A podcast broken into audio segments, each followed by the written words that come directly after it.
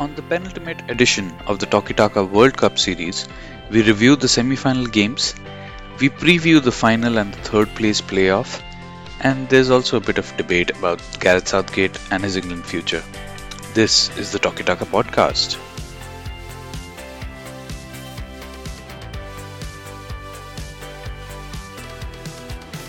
Welcome back to the Tokitaka podcast, listeners. And we are reconvening after the semi-finals. And if you have heard our last episode, we had quite a big discussion about the head and the heart.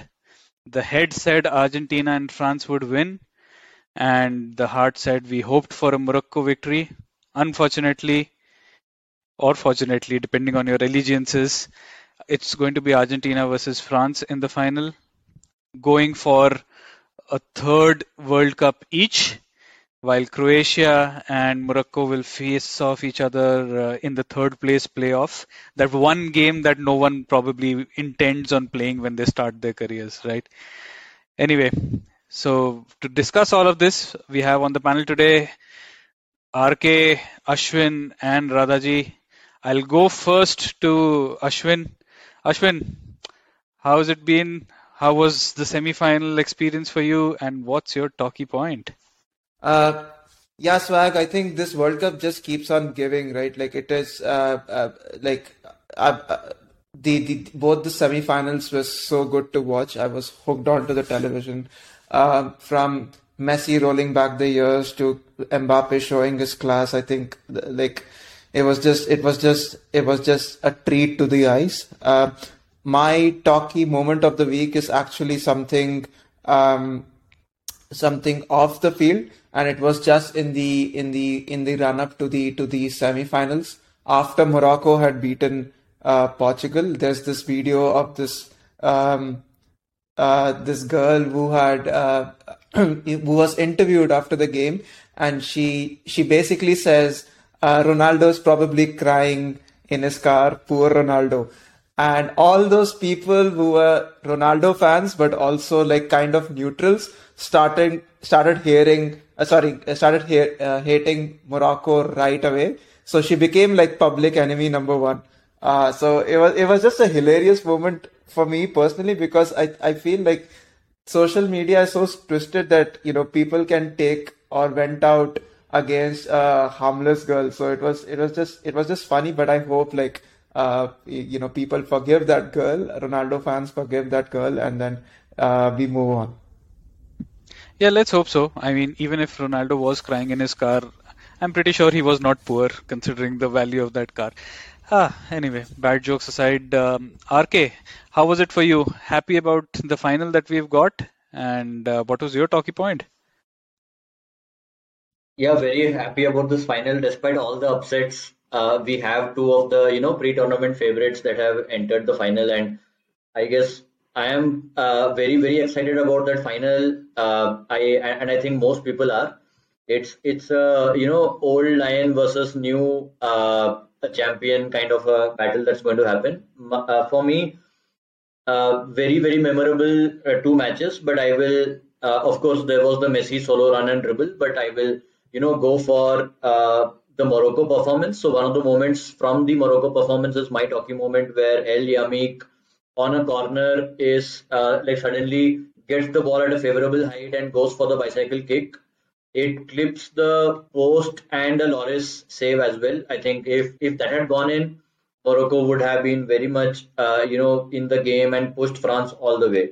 So you know very uh, strong, very courageous performance as uh, you know by Morocco as always and uh, my hearts went out to them the way they played. So that's my moment of the week. Yeah, one of those what if moments. You wonder what would have uh, happened uh, if that had gone in. Maybe, I mean, they put France under quite a lot of pressure. It wasn't just one way traffic. So maybe something else could have happened, but not to be. Finally, Radhaji, last but not least, how's it been for you? Happy you said Argentina versus France. You were confused between who, which of these two was going to be your favorite. I think you finally settled on France. So, yeah, I uh, I think France were are definitely the better team, the more complete team, which is what I was saying. last time out, and I I think that still stands. Uh, they showed uh, that they can hit you from different ways, uh, but I mean, just disappointed to see the back of to see the back of Morocco. Not so much about Croatia. Croatia, I think, happy to see the back of them. To be really honest, but Morocco, especially after the performance against France, I didn't think they were capable. Um, sad to see them go drinking uh, a little bit of rosé instead of uh, whiskey the, on on their behalf today. Um, my talkie moment actually comes from that game. Uh, although Messi stole the show in the other game, for me the moment of the weekend was Kylian Mbappe blasting past uh, two guys in the Morocco um, in the Morocco team. Like he really made Sofyan look slow as he crossed him and went into another stratosphere. And then suddenly he slowed it all down, and Sofyan caught up with him and made probably the greatest tackle of the of the week. Uh, incredible moment. I think he just it, it embodied uh, so much about Morocco's spirit that they are far behind everybody else, but uh, through their heart and grit, they actually caught up. They they were able to compete at the same level as everyone else. A really a great moment in the game, and I think one of the real stars of the tournament. Yeah, one of uh, those moments which uh, you remember long after the World Cup is finished, and as you said, quite a lot of Moroccan players will end up uh, will leave this tournament with their reputations greatly enhanced, and we might see quite a lot of movements from for them in the winter transfer window as well. Maybe let's uh, wait and watch on that one. But uh, to get started with, let's start off with uh, Argentina and Croatia. I mean, for me, my talkie point, if you ask me, was uh, Modric leaving the world stage. I mean, I know that there's still the third, fourth place playoff to come, but uh, this was the one that mattered, and the great, one of truly one of the modern greats leaving the world stage, substituted uh, in the game. So, what are our thoughts on this one? Messi magic, but it was a pretty dark game, right? Not as fun as the other semi-final, but uh, yeah. Yeah, we have to start off with that piece of magic uh, from Messi. I don't think there's a better place to start this match off with. Uh, in the previous episode, Radha was talking about you know people falling in love with the game, uh, especially those who have uh, maybe not too engrossed uh, as engrossed in it as we are on a week by week basis. And I think uh, the amount of messages that that goal has produced, uh, that dribble has produced on you know various social media groups and uh, you know everywhere around us, and the amount of love that it has generated for football and for Messi, like you have to at some level you know congratulate people like Messi that they are able to you know make people enjoy their lives for at least you know that five ten seconds that they are watching. Uh, it was such a memorable piece of magic that he showed. Uh, you know, going on the outside of a guy who is like 10 15 years younger than him and one of the best center backs in this tournament and probably in the world right now. Uh, going back and forth getting into the box from a very tight angle and that you know brilliant piece of movement from alvarez to be in the right place to tuck that ball in. I mean it was everything that you can ask for and uh, you know all these kind of moments in this tournament it's it it's has very much you know made it a throwback tournament you know for messi fans and it's really been emotional watching him, and it, it feels a bit like you know Tendulkar in 2011 World Cup, which is why I it would really feel a bit sad if you know Argentina are not able to win that final for me. Yeah, I'm. I get. I get where I think half the world, maybe more than half the world, is leading in a similar direction uh, to RK. I'm not personally as invested. Uh, for me, he's the goat, no matter what. Um, I, I don't think. Uh, I don't think this game has any bearing on that. Um, but I mean, th- that being said, it's it's just hair raising. It's thrilling. The number of times this World Cup you've just really got up off your seat and you know felt like you were teenagers looking at something that's happening. Uh, you're experiencing something great for the first time. I don't think anything else in the world makes makes you feel this way so consistently. I mean, you never get tired of football, I guess.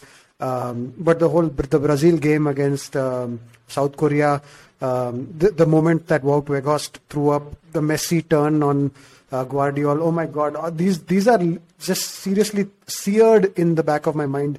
I'll never ever forget this World Cup. I was listening to some of the other podcasts, the usual ones on the Athletic, and a lot of them were actually saying that they don't want to do another Winter World Cup or uh, they didn't feel like the quality of this World Cup was uh, up to scratch. I cannot disagree more with that. I, this is easily my favorite World Cup.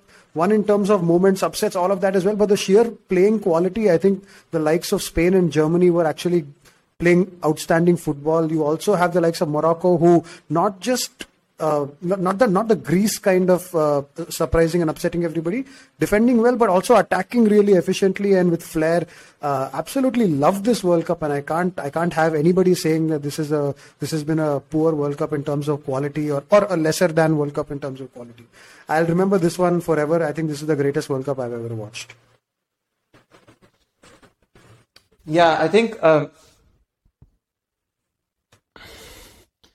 Yeah, yeah, yeah. I think uh, like I, I I agree with both RK and Radha uh, RK more so on the Messi front. Um, before this World Cup, uh, we were talking about Messi or Ronaldo's last dance. I think we are living through at least Messi's last dance.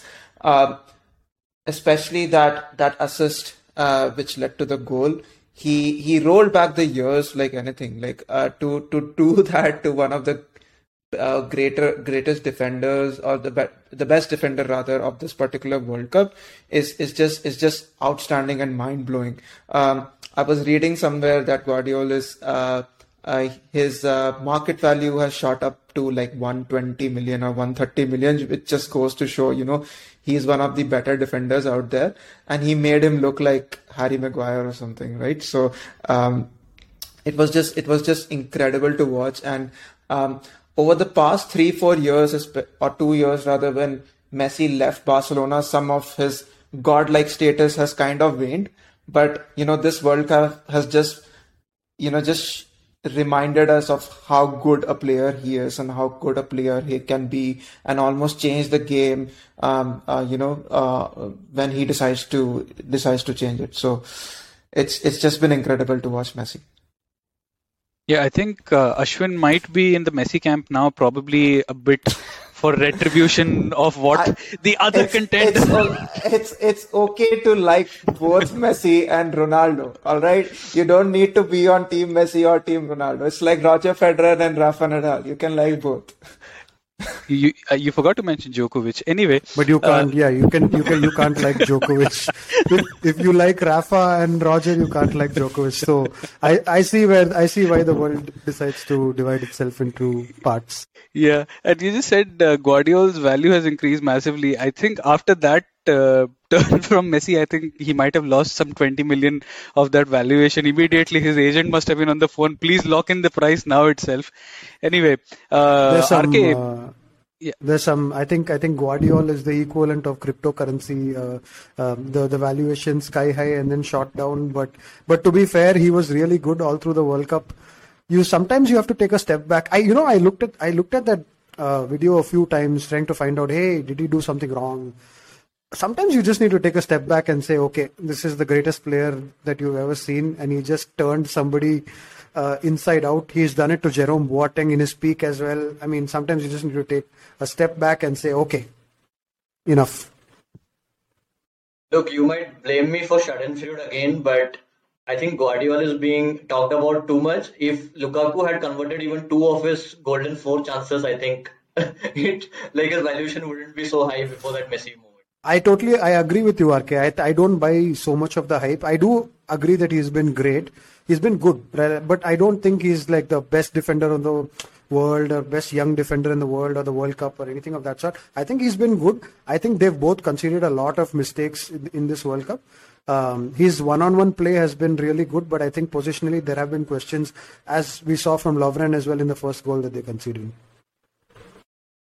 Yeah, RK, uh, any thoughts about uh, the tactics of the game? Do you think that uh, uh, anything interesting came out of the way Argentina and Croatia were set up? Yeah, so Argentina uh, really interested uh, in like with their you know choice of formation in the previous game against Netherlands, where they kind of mirrored Netherlands formation, and in this game also what they tried to do was they didn't mirror Croatia they tried to outwit Croatia in the middle of the pitch, so they went in with a midfield diamond. hoping that it would allow them to have numerical superiority and they would be able to compete with that metronomic position better, right? But uh, to be fair, well, the idea seemed very strong on paper and they have good midfielders, but it didn't work out in the first 30 minutes. Uh, Argentina were forced to kind of concede territory and Croatia were dominating the ball to an even greater extent than they did against Brazil. And uh, while not being able to create chances, however, I think uh, you know that was the main tactical, uh, I think, uh, uh, like talking point in the game, which kind of changed on its head. You know, once that first goal happened, and you know, we we haven't talked about Alvarez at all. I think probably not much, but you know, he's he's ended up on four goals now, and it's like five goals Mbappe, five goals Messi, four goals Giroud and Alvarez. So it's going to be a proper shootout. So what do you guys, you know, think of how Alvarez has contributed here? I think really, really amazing uh, step up to the highest level. I would say um, he comes really high, highly rated, of course, but um, what he's doing in this team is okay. One, you take the output that Lautaro Martinez has been struggling on scoring goals and stuff like that, and clearly Alvarez um, has his scoring boots on. But I think we can all agree that as great as Messi is, he's not really working for the team, right? So he's not doing the he's not playing that 11th position in the team uh, while off the ball as much as any other team would want. I think that's where Alvarez has really scored points and that midfield that they have. Uh, they're all, I think, collectively doing the work of one extra person. I think we said the same thing about Kante in the previous World Cup where he was almost doing the work of three people. Um, so I think that has definitely played a part in in the balance that we are seeing in Argentina. They do look a lot better than they did. Say, I thought the best that they played was the first game against Saudi Arabia. Uh, somehow they lost that, but after that they've actually not been very convincing. And I think that that level of play has improved lately. I think they're able to uh, one put pressure on the opposition and win the ball back, but also uh, even if they um, try to build up, they are having uh, people run. They have they are having runners all around the place. So that way, it's it's looking good for Argentina, and it's just a matter of whether they can really scale it up and take it to a take it to the best team of the World Cup. Probably that's France. Yeah, just one thing I wanted to add to that is, um, you know. Um, Messi and Martinez wasn't working for them at all. So they made that tweak and uh, Alvarez complements Messi really well. He does all the donkey work. He's not just he's not just a striker for you know, he's also like doing some of the defensive work when Messi is unable to kind of I, I don't want to use the word I don't want to say track back, but more like when he is not able to get to the ball. That's when Alvarez does that. And the two midfielders, uh, De Paul and Mac Allister, who, by the way, I, I realize is Irish. Uh, anyways, uh, he they, they they do a lot of work off the off the off the ball uh, as well, and um, I think uh, you know uh, they almost almost fill the void that Messi kind of leaves behind it you can feel that the entire team is kind of centered around you getting the best out of Messi, and I think that's what they did in in this uh, in in this uh, in this game as well. Yeah, I also like the the fact that they played the midfield that they played uh, in this match. It was it made no um, attempts to really you know play wide in like a traditional formation that uh, that one would have expected them to have played. I think they went pretty heavy in the midfield, knowing uh, full well that that's where the game was won against Brazil by Croatia. I think they had the personnel to one take them man for man, but also to uh, find the forward runners fast, which is I think both all the goals that if you look at it except the Messi one well actually even the Messi one was off a really fast break so um, they had the people in midfield who recovered the ball but it was immediately looking forward to play that long pass in they the I think the issue that Brazil uh, got sucked into was they brought they got pulled down into Croatia's A game, which is like play it around slowly in front of Croatia, and Argentina didn't get sucked into that. Yeah, they had an uncomfortable uh, start of the game, but immediately after they they got a one one look at a uh, the forward run being made, they immediately played the long pass in behind, and Lovren shouldn't have dropped off. He should have uh, maintained his line. He should have stepped up, but that opened up the game. And after that, Argentina, I think, had a very clear thing. Okay, that this is the tactic that's going to work against uh, Croatia. The second luck was go- was the second goal was luck, but the approach was very clear. They were being very direct and through the center. And maybe that's something that France would like to do as well. It's going to be strange because their best players are down in the wings. Yeah, I guess uh, uh, you guys you know, I, I, think that was a very clear illustration of what, uh, what Argentina tried to do, which Brazil couldn't. Uh, you know, putting in those balls in behind, and that's where Alvarez also complements. In addition to his off the ball, he also complements Messi on the ball, where he tries to, you know, either stretch it down the wings or you know provide width as well as uh, make the runs in behind. So, and you know, you have guys like Enzo Fernandez, who's who can seem a bit, you know, normal in position, but in his line breaking passes and the shot that he takes outside the box, uh, he's he's very he's very spectacular, right? But talking of midfielders, I think uh, just a word on Croatia midfield as well, right? Uh, Kovacic, I thought had the game. I think he was the best player on both sides in that first half, or at least in the first 30 minutes. He was constantly, you know, his ball carrying was really spectacular, and uh, Brozovic as well. So when Brozovic got substituted at halftime, I still don't know whether that, that was an injury or was it a tactical change, but you know, Croatia really lost control after that, I thought. And Argentina, when you talk of control, right, they don't really look at control from a ball position perspective, but it's not really a, you know, very boring of the position as well. It's more of, you know, they control territory and chances rather than, uh, you know, trying to control position all the time. So I think it's, uh, Argentina for me look convincing and look solid in terms of, you know, what it takes to win a World Cup while they're not exciting. Yeah, and they will be up against a France team which is spearheaded by Mbappe and Giroud. So we've got uh, five goals for Messi and five for Mbappe, and just behind them are Alvarez and Giroud at four. So all the forwards, the, the firing forwards coming up against each other for uh, the Golden Boot as well. So France broke African hearts, Arab hearts, and neutral hearts, and and got rid of uh, Morocco in the semi-final. It was a much more interesting affair as com- for, personally for me as compared to the first semi-final. I mean, uh, just another of those what if moments. What if Saiss was completely fit? What if Morocco had more uh, players ready and at hundred percent? But that's life, right? I mean, uh, you you can't prepare for things like these, and that's that's why you have a 26 member squad. So, what are your thoughts on this one? Uh, France superior, but Morocco gave a good account of themselves. Just before we move into the game, the 26 member squad might prove to be critical in the next match.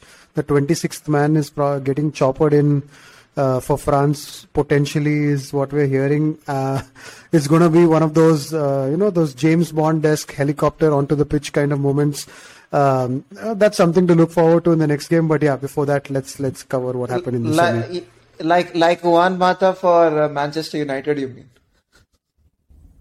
Yeah, imagine uh, Benzema just dropping from the sky at uh, minute 60 or minute 70 and straight away just doing a bicycle kick while still in the air.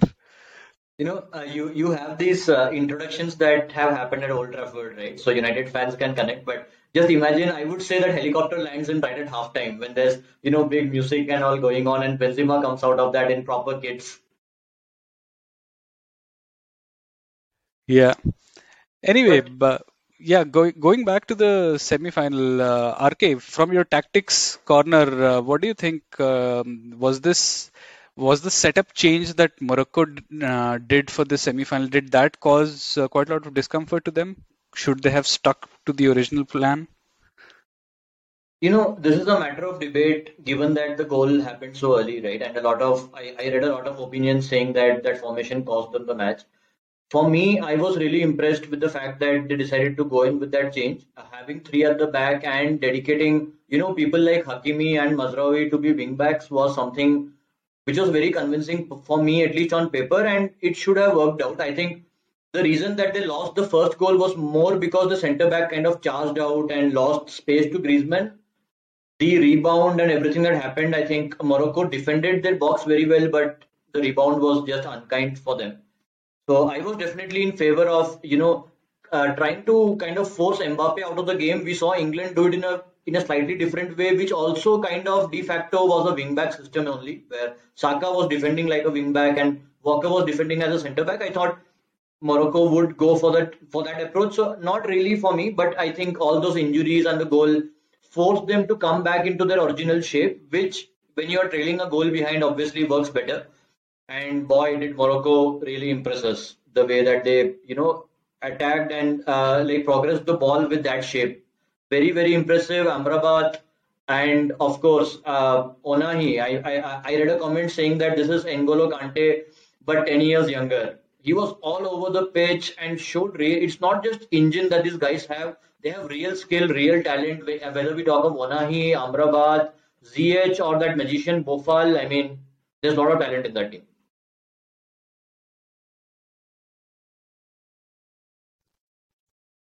Yeah, so um, I think one thing I was looking forward to actually in the game was France having a few attacks, um, Morocco breaking and you know taking their uh, wingers one on one versus uh, France's fullbacks. Actually, saw very little of that uh, because I thought that Morocco had only one style of play, one way of playing uh, effectively. But this game actually showed me that they are actually adaptable. And uh, what we've seen so far in the tournament is that um, they've been holding a really uh, compact low block and breaking fast and getting I think two, three or four of their really skillful players in in close uh, close proximity to each other, and then relying on their skill and their decision making to actually make good moves, which has done really well. It reminded me a little bit of the Chicago Bulls triangle offense, where uh, you put a structure in mind, but at the end of the day, you let the players on the on the field kind of or on the court take the decisions and bring the flair out that that makes a good attacking situation. Morocco did remind me of that moments kind of team but this time they pretty much dominated the game. So, I mean, 2 0 is a really harsh uh, score line. I think they absolutely, from the first moment after the goal, early goal, by the way, that, that actually, that goal was an interesting, uh, all the stuff that they did showed how much they fear Mbappe in that goal. They had, I think, five guys in front of Mbappe and nobody in the back post where the goal came from. But ever since then, they, they dominated the game until Mbappe brought out some magic again later on. So, uh, I'm very impressed with their overall play. Their individual players, I think, have stolen the show in this in this World Cup. Hakim Ziyech, I don't know what Abu is smoking there at Chelsea, but uh, he's clearly a world class player. But uh, uh, Sofyan is one of my favorite players of the World Cup, and I was shocked to see that he's like a 25 year old playing in a top league already in Fiorentina. So I've had no idea who he was before this uh, before this World Cup. His partner Ounahi also has really stepped up. Uh, uh, coming to your question, Swag, though, I think they made a big mistake playing Roman Saïss. Um, they corrected that eventually out of force because Roman Saïss should have never been playing football. I think he's torn some muscle or, or done something of that sort. He should never have been on the pitch. Uh, he almost paid for it. I think Giroud had a couple of great chances before before Morocco got into the game. But the moment they changed the formation back to a back four, Morocco again started playing well. So uh, probably a mistake from the coach, maybe a little emotional uh, decision there. Uh, but yeah, nothing negative to say about this team. I'm so happy to have witnessed them this tournament, especially the moments on the pitch with their mothers and things like that. Apart from the football, those are the moments that I'll definitely remember uh, all, all through the all through the tournament. That's one of my favorite moments. Yeah, quick point on the low block, right? Because we are so used to watching teams like Burnley and Stoke City, and we feel that, you know, low block teams, they, they basically hope for some magic to happen. They will defend their life out of the game, and then maybe they'll get a header or, you know, a, some goal from a set piece. But the, the it was so uh, refreshing to watch, you know, how flexible Morocco was. And uh, um, and let's not forget even Japan for that matter. Like you know that game against uh, against Spain, they were defending, but then they have this sudden burst of energy, and then they just let loose and like get that goal. So Morocco did that to very good effect in this edi- in this edition of the World Cup. They are a very well coached, very well managed team, and I think they have the flair players to get them the uh, you know the uh, attacking chances when they when they when they so desire. Uh, I was I was uh, b- before this game I, I boldly predicted that Morocco might win.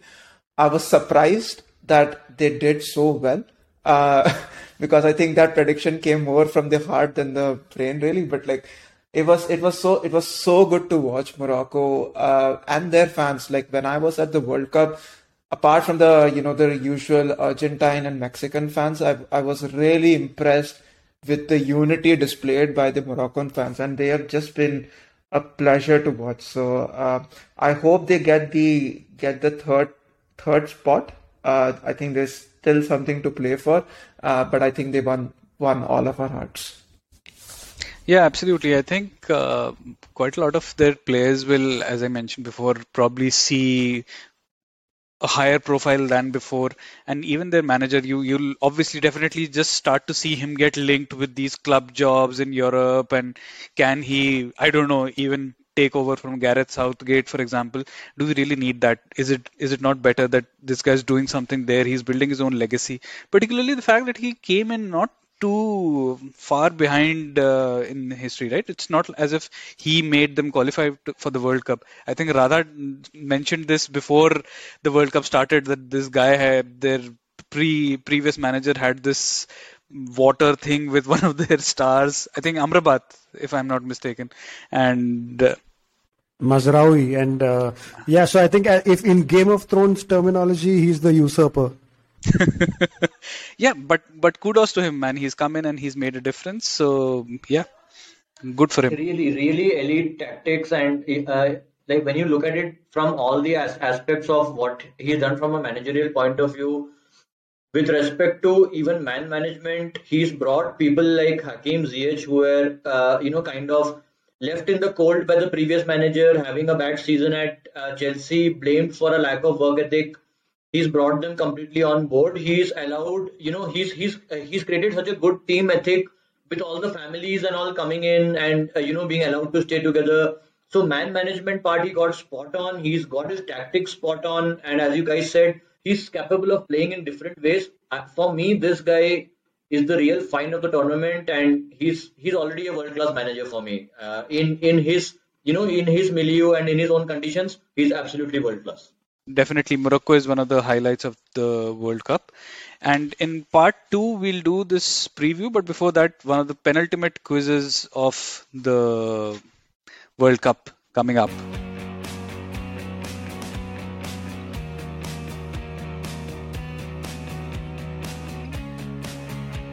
Right. So in part two, we're starting off with the penultimate quiz of the World Cup, and this one's a short one. We'll do one big crazy quiz just focused on the World Cup uh, 22 edition after the final. So just six questions, guys.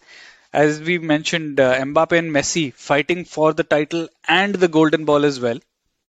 Who was the last person to actually win it and actually be part of the winning side in the World Cup as well? Uh, Fabio ball. Cannavaro. Oh yeah. No. Fabio Can. Oh, uh, uh, Pogba. No. N'Golo Kante. Nope.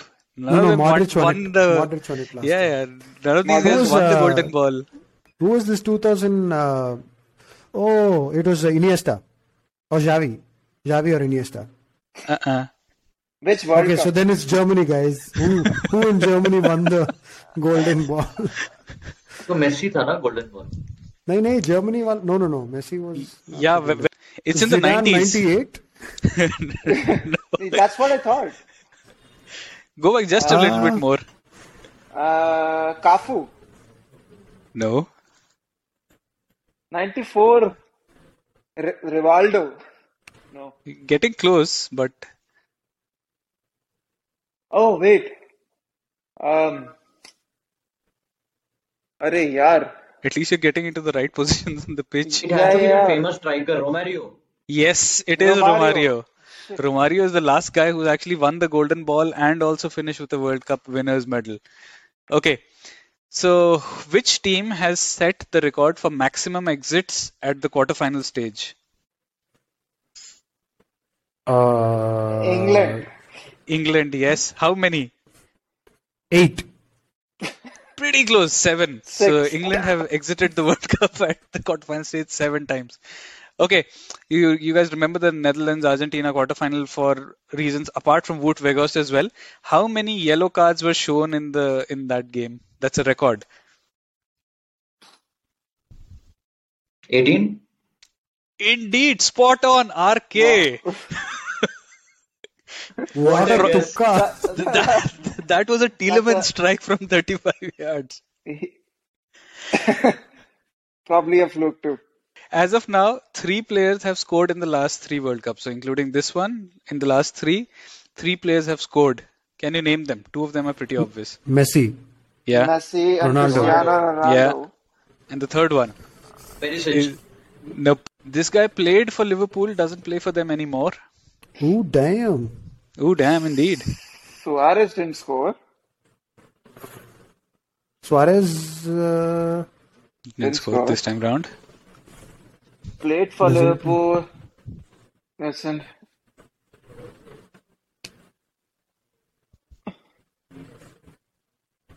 played for Liverpool. Doesn't play anymore. For them anymore. I think he's in Turkey, if I'm not mistaken, but that might be too big of a hint. Probably for Radha. Mm, He didn't score. Origi is knock- not knocked out Cup. by Gonzalo Ramos. Shaqiri. Yes, Oh, God. Shaqiri. Arey, I said Shaqiri just a Oh. moment back. Oh, sorry, sorry. And Are you, uh, are you on your AirPods too? listeners, that's that's a sneak peek behind the stage for you. To we've, we've been wondering about Ashwin's audio for the last 30 minutes. Um, okay, who does Messi now share the record with for most appearances in the World Cup? And this is the question that I was irritated about that, that the totally guys mentioned this in their uh, episode yesterday because I like shit. Whoever's listened to this will be able to answer it. Peter Shilton? No. No. It's 25 appearances, so all going well. Uh, if he plays in the final, which we hope he does, he'll he'll take the record outright. Manuel Neuer? No, so it has to be someone. Has to be someone definitely. Oh, In no, no, no, no. I, I listened to the podcast. Uh, it's the Lothar German. It's, Matthäus. uh, it's Lothar yes, Matthäus. it is Lothar Matthäus. Oh. And finally, last question. Go, I'm going back to history again. Which Italian manager will Didier Deschamps be looking to emulate on Sunday by winning back-to-back titles as a manager? It's only Sacchi. happened once. Uh, Fabio Capello. huh? No. When no, did Fabio this was Capello in the, win one World Cup? third, in Oh, the 60s. 34 and 38. 34 Yeah. and 38. Yeah. Yeah, this guy's been mentioned quite a lot recently. Ever since Oh. the French got to the final, he's been in um, how do you call it? In the spotlight. I But, never remember that yeah, name. well. it's it's it's this guy is called Vittorio Pozzo, and his record, which has stood for more than 80 years, is now finally under threat. Let's see Yeah, I if think- I Messi think and Co can do something about that. I think the 1934 World Cup is more your time than our time, Swag. so is the 38 one, to be fair. but yeah, I think the 38 one was um, marred by quite a lot of um, controversies because of the fact that Mussolini was in power and there were allegations of uh, favoritism and stuff like that. So no different from modern football then. Anyway, so moving on uh, finally to the final preview. France versus Argentina. We had these two teams meet each other in the 2018 World Cup as well. That was a good one, 4-3 if I remember correctly. I don't think it's going to be 4-3 this time round, even though I wouldn't mind one. How are we reading this one? I think the um, it's going to be really strange. Both teams don't like to keep the ball. I guess it might be something like uh, the Morocco France game where one of them is forced into, uh, like you know, dominating the play and and dictating the play. Um, my head is saying France on this one for all the reasons I mentioned in the last episode. I think they are more diverse. They can hit you in a lot of ways. Um, I don't think the fact that Messi is not doing enough work is going to hurt Argentina this time because France also, I, I don't think Mbappe does a lot of work either. So it's going to be effectively a 9 on 9 or a 10 on 10 game. So uh, it's going to be really interesting. I think uh, France have more people who can hurt Argentina than I say. I think Argentina have who can hurt France. Um, uh, I count Mbappe and uh, Ousmane, of course, in that list, but I think Griezmann is uh, shining star for France as well. He's he's playing almost like a Pogba role from the previous World Cup, where he's uh, pretty much doing playing well within himself. And I, when I say role, I don't mean literally, but he's playing well within himself and just doing it for the rest of the, the rest of his teammates to really shine. Uh, I think he's going to be a difference maker as well. He's that really tough, uh, tough to mark guy who plays in the space between the midfield and the and the striker and keeps drifting from side to side. Uh, so I think they have a lot more weaponry to attack Argentina with, and Argentina have been one of the best defensive teams in the World Cup. But I think there's only so much you can plan and execute against the likes of Mbappe and Dembele. Yeah, yeah, I agree with Radha. I think this game is uh, we, we're probably billing it as Messi versus Mbappe, but it's going to be more a Griezmann versus how Argentina handle him because he's he he he he's a drifter, right? Like so, they really need to watch his runs. Um, I think in the previous game as well, not not, not the Morocco one, uh, the uh, the one before that, he was the one who provided the assist to Giroud, uh, and um, so like uh, I think Argentina would really need to track his runs really well. Um, one in, one stat that I wanted to bring up uh, from the previous two games is that both Argentina and France actually had lesser possession than their opponents. So like they they they are the kind of teams that like to you know uh, wait and watch what the opponent is doing and then they shift gears and then hit them uh, not on the counter but they hit them back where when it hurts them the most. Uh, so they can't both do that in this game right? Like one will have to take the initiative. So it will be interesting to see who who does that uh, of course from uh, at the start of the world cup uh, we were saying probably brazil argentina and france are the favorites to win this. We have got two of those three in the final. So from that respect, I think it's it's great to have the heavyweights in the final, but also equally they haven't really set the world alight with their attacking prowess as such. So uh, it will be a, a bit of a tactical uh, game, and uh, it will probably be probably be um, you know, uh, who blinks first, and then we'll, uh, you know, one goal will probably open up the game a bit more. Yeah, I think Griezmann. One more thing that he has done really well is he always is on the edge of the box, which you wouldn't expect, you know, a number ten to be on the edge of his own box. I mean, so whenever attacks from Morocco and England were, you know, coming through into the box, it was always Griezmann who had a high number of interceptions and clearances uh, you know, uh, which is pretty unusual. Uh, that's that shows the work rate that Griezmann has. Uh, one weakness that has been exploited for France, as Radha said in the previous two games, has been that the fact that Mbappe doesn't really track at all. So uh, the left back, uh, like Hernandez, has had to do a whole lot of work there, and he's also often got you know outnumbered. So it's it's interesting to see what approach Argentina will take, they will definitely, knowing Scaloni, try to exploit that. Uh, but being, you know, safety first, I think they would again try to go with a three at the back and a wing back formation to, you know, try and hurt uh, France there. And and for the midfield, uh, what combination do you think is going to um, work best for uh, for for both teams, right? Because we know that Argentina depend quite a lot on Messi for their counters, but uh, the the game's probably going to be decided in the midfield. Now you you talked about Griezmann, you've talked about um, how these two teams are going to be set up. So that's the battle, right? We have the supposedly Irish Mac Allister there. Does does he keep his place? Is it going to be is is going to be Paredes who comes in? I'm I'm just confused about uh, what tack both uh, managers are going to take. I think France seem more unlikely to switch personnel, but uh, Argentina I think can probably rotate a bit. So no, I, one, I, one thing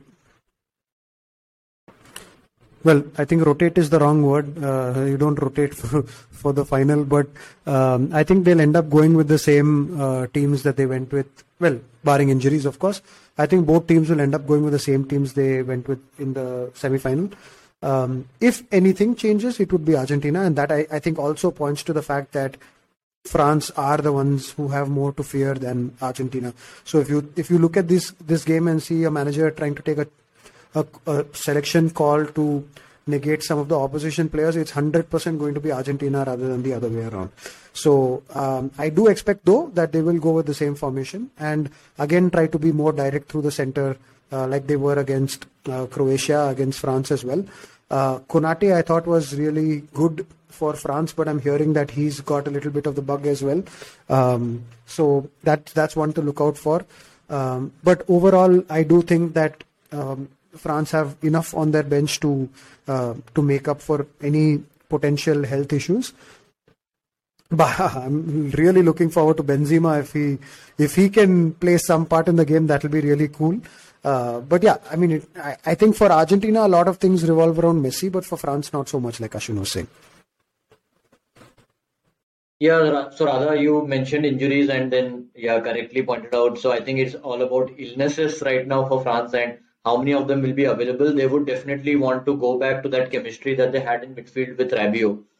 Uh, we have to see whether you know he's going to be uh, fit enough. Uh, I think centre backs they will find the right people out of the selection that they have. Uh, uh, but coming to Argentina, the real trump card of their sleeve, which they haven't used so far, he's also had fitness issues with Di Maria, and when you combine it with the fact that you know France have this weakness defending on the left flank, it and the work rate that he has off the ball, it for me it would have been really you know intriguing to see Di Maria start the match. But considering that Argentina went into the last match with four midfielders, it would be a stretch to you know imagine them going with a 3-4-3, which would effectively mean like two center midfielders. So I don't expect Di Maria to uh, start, but definitely off the bench, I think he will make an appearance in this game, and that will be one of the turning points that Argentina can use. Uh, however, I, I, do feel Lisandro Martinez will you know start uh, this game, and they will go with three at the back. Don't you? So I have a question for you then, RK. Given how Morocco went with three at the back and things were not really looking great for them to start off with, and then when they went to four at the back, suddenly they they got all the control in the in the game back. Do you think that that is something that will play on the mind of the manager? And considering how effective they were against Croatia as well, do you think he'll just go with a similar formation? Yeah, so uh, definitely it will be something that plays on his mind and he it won't be an easy decision for him however i still feel you know while you were right about the selection of center backs uh, uh, like selecting injured players i don't think three at the back in itself was you know a wrong uh, like was a wrong formation morocco for me immediately after the goal started playing well even with the three at the back and it was Saiss who was letting them down and not exactly the formation uh, the four in mid that Argentina selected was also because of the uh, midfield dominance that Croatia have. Given that France don't really want the ball and they're not likely to dominate position, I don't think four in the mid makes sense. I I do feel they will go with a three in the mid and three at the back formation. Yeah, just one point on uh, Kylian Mbappe. He was 19 when he won won the World Cup for the first time. He can likely be a two-time World Cup winner at the age of 23. I mean, if that carries on like this, he might be the only guy to rival Pele's legacy by the time he retires. Yeah, I think uh, that's besides the World Cup record. I think, given how good he is and how young he is, I think that, that that's a fair comparison anyway. Um, he's already had a winning role at a World Cup, and regardless of what happens on Sunday, a final again consecutive finals is something that only the likes of Pele have done in the past. So uh, he, he, is central to everything that's going to happen. I'm really looking forward to the strategy that Argentina employ to try and stop him. That that that my that image of um, him getting past Amrabat and then the sliding defender and then just blasting to the wing. I think he's the most unstoppable player, the most undefendable player um, when when like at any stage of any uh, game. So that's something that I'm really looking forward to seeing um, how Argentina deal with it. Whatever they throw at him, though, I'm sure he's going to find a way. He may not be there all through the game. Like the last couple of games, Mbappe has not been central to everything France did, but he has those moments. And the second goal, which killed the game, was all him. Uh, yeah, of course, the dribble and, and the well shot slash pass into the box ended it. But even the turn before that, where he he just brought the the wing, the fullback into play and then got the ball back and then did his magic. I think he's an outstanding player. He's a really exciting player. Um, when he and Messi get on the ball, I'm going to be at the edge of my seat, gripping the sofa for sure. So rather, he may be a great player, and he could have, he would prob- likely win his second World Cup. But uh, I think in order to be one of the best players, he would uh, want to, uh, you know, win a Premier League. So next next year when he joins uh, Liverpool and the Qataris own their second Premier League club, maybe we can talk about uh, Mbappe and the legacy he has left behind. Uh, we've got a pretty great uh, world-beating striker already, Ashwin. Don't don't you worry about that. Yeah. So Bellingham, Mbappe, who else? I mean, uh, the the supposed Qatari owners have a pretty long shopping list ready to go for Liverpool. Eh? Maybe like may, maybe Guardiola as well. You know, you can't end uh, like uh, you know uh, like you can't stop talking about Mbappe without talking in this match without talking about Messi. Whatever narratives you build, whatever tactical matchups we talk about, at the end of the day, it's it's going to be you know Mbappe versus Messi. It's a man on his last legs against a guy who still has 10, 12 years of peak, you know, career in front of him. So, uh, I, I, I, mean, just that, you know, that contest of these two heavyweights is, uh, you know, and, and I think it's perfect for Qatar as well. It's it's right up their Wall Street, uh, you know, up their street and what they would have wanted. PSG, Qatari club having two PSG players. What more do they want? What are you suggesting, RK? I think we already suggested what we had to suggest when Radha said what he said at the end of last episode. I had someone ask me what that means because they weren't able to understand Hindi. I, were they Qatari nationals? I hope not. It's not often that a it's not often that a guy from Chennai has been accused of saying something in Hindi that other people can't understand. But anyway. Right. So we also have the third, fourth place uh, game, and uh, do you think that these teams are going to be taking it seriously, particularly Croatia, considering they already finished runners-up in the last uh, World Cup? Is it that crucial for them? It is Modric's last last bow at the world stage, but I think Morocco will probably be more interested and enthusiastic about this one, and Croatia might just take it easily. I think Morocco definitely are going to be the team that takes it more seriously. But that being said, Modric wants to go out on a high. I think the world wants to see him go out on a high. A lot of the narrative around Messi, and of course, Messi's 100x of anything that the narrative will be on Modric, but the whole world wants to see Modric do well and eventually go out on a high. So I don't think that image of him walking off, uh, being tired and walking off at the end of the last game is the image that um, people would be satisfied by uh, thinking back uh, of him. By the way, the only I think the only guy who broke that uh, Messi, Ronaldo, Ballon d'Or uh, jinx. So it's going to be something that Croatia will be forced to take seriously. Maybe the players will play for Modric and something of that sort. I think they will take it a little bit seriously. But at the end of the day, it's a third place playoff. I don't think we take it seriously either. Yeah, on top of that, uh, with having gone through so much and given so much, Morocco tactically might be a bit more unhinged than they were, right? They might be a bit looser and more uh, trying to attack more. At the same time, the injuries that they have probably won't help them when you take into account Croatia's experience in these kind of uh, you know matches. So, uh, as you guys said, it's uh, uh, like a third place is probably the least consequential match, but it's also one of the more exciting matches. So I mean, more than what exactly happens, I think both these teams are already heroes for what they have done in this World Cup. So it will be more about the entertainment and you know who scores more goals, hopefully.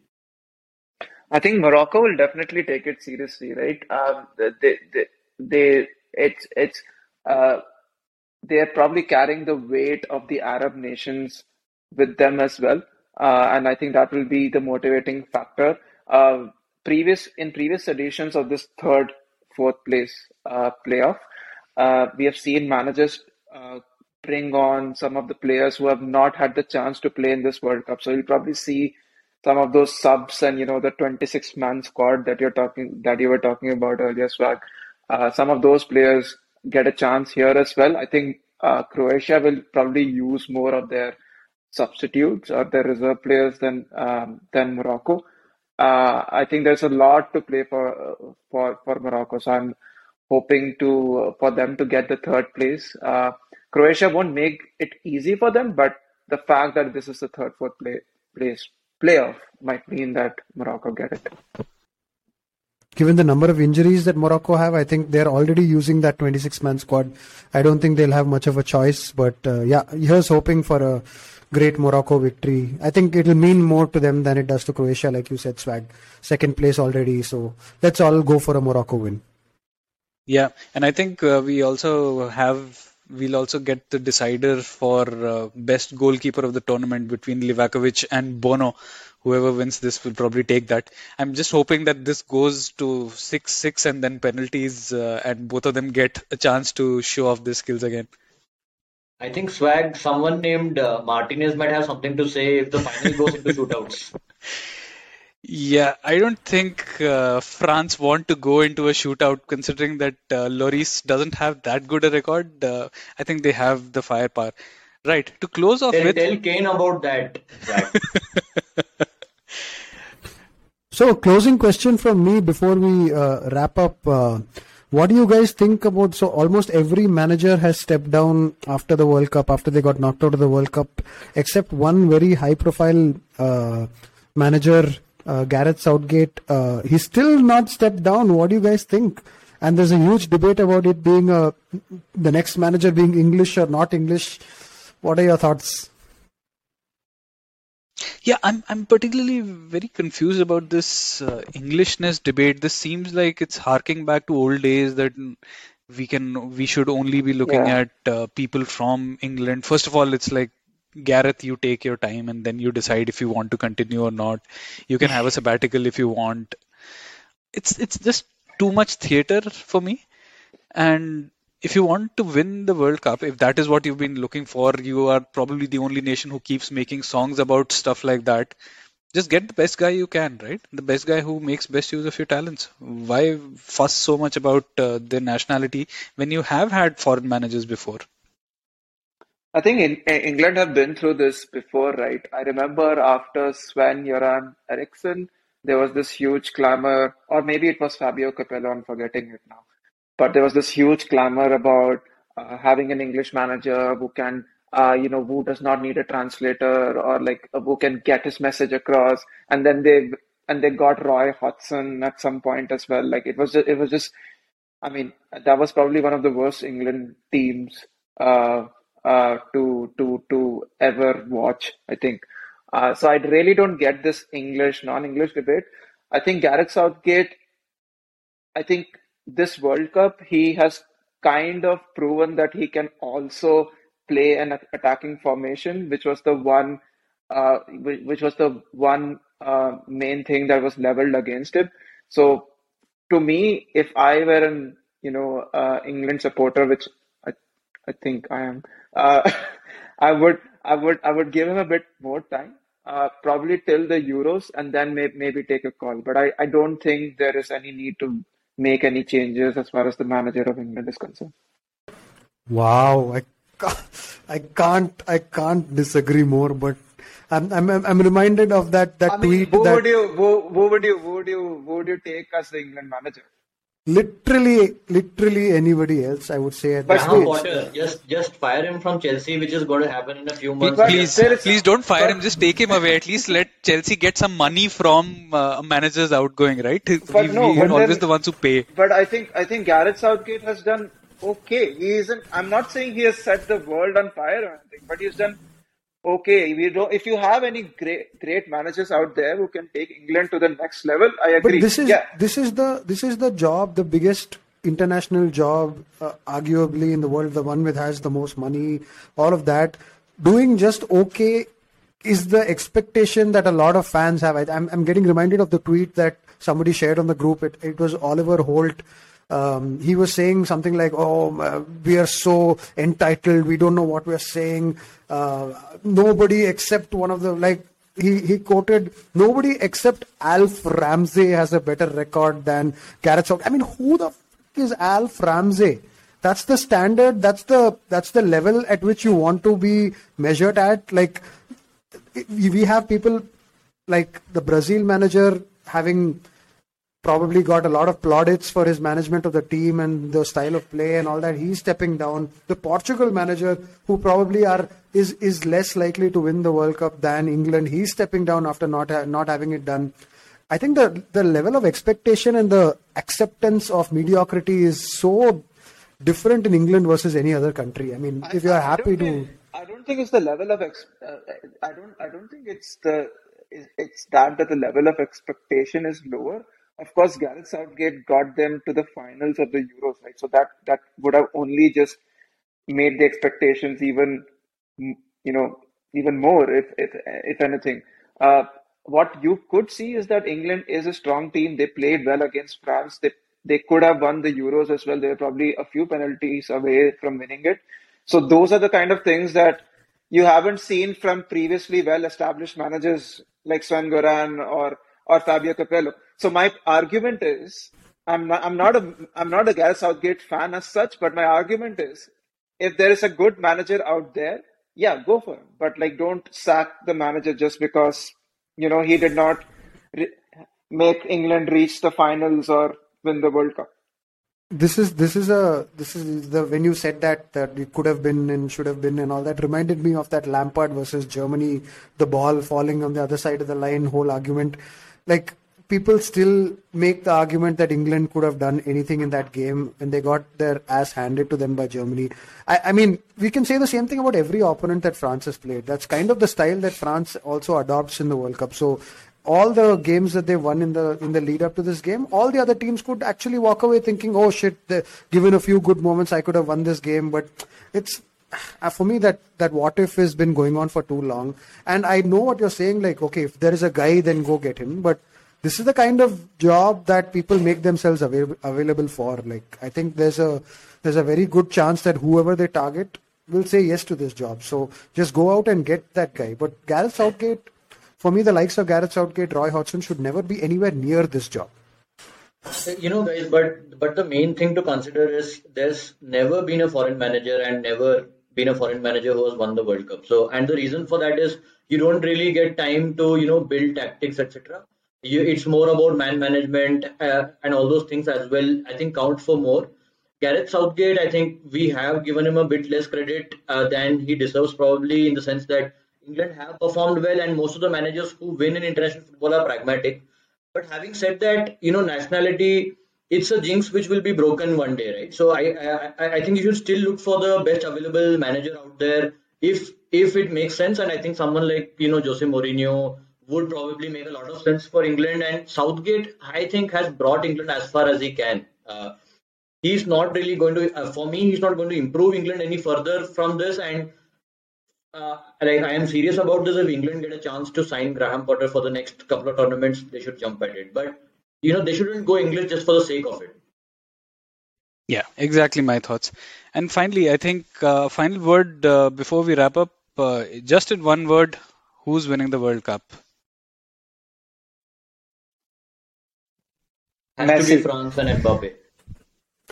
Going to go with France, I think. Yeah, France. And it's Messi for Ashwin. Okay. I will go for France as well. So 3 1 for the panel today. And, and that's we'll the score line as well. Probably. And we'll see you on Sunday or Monday, listener, with the follow up of all that happens on Saturday and Sunday. For now, see you later. Bye.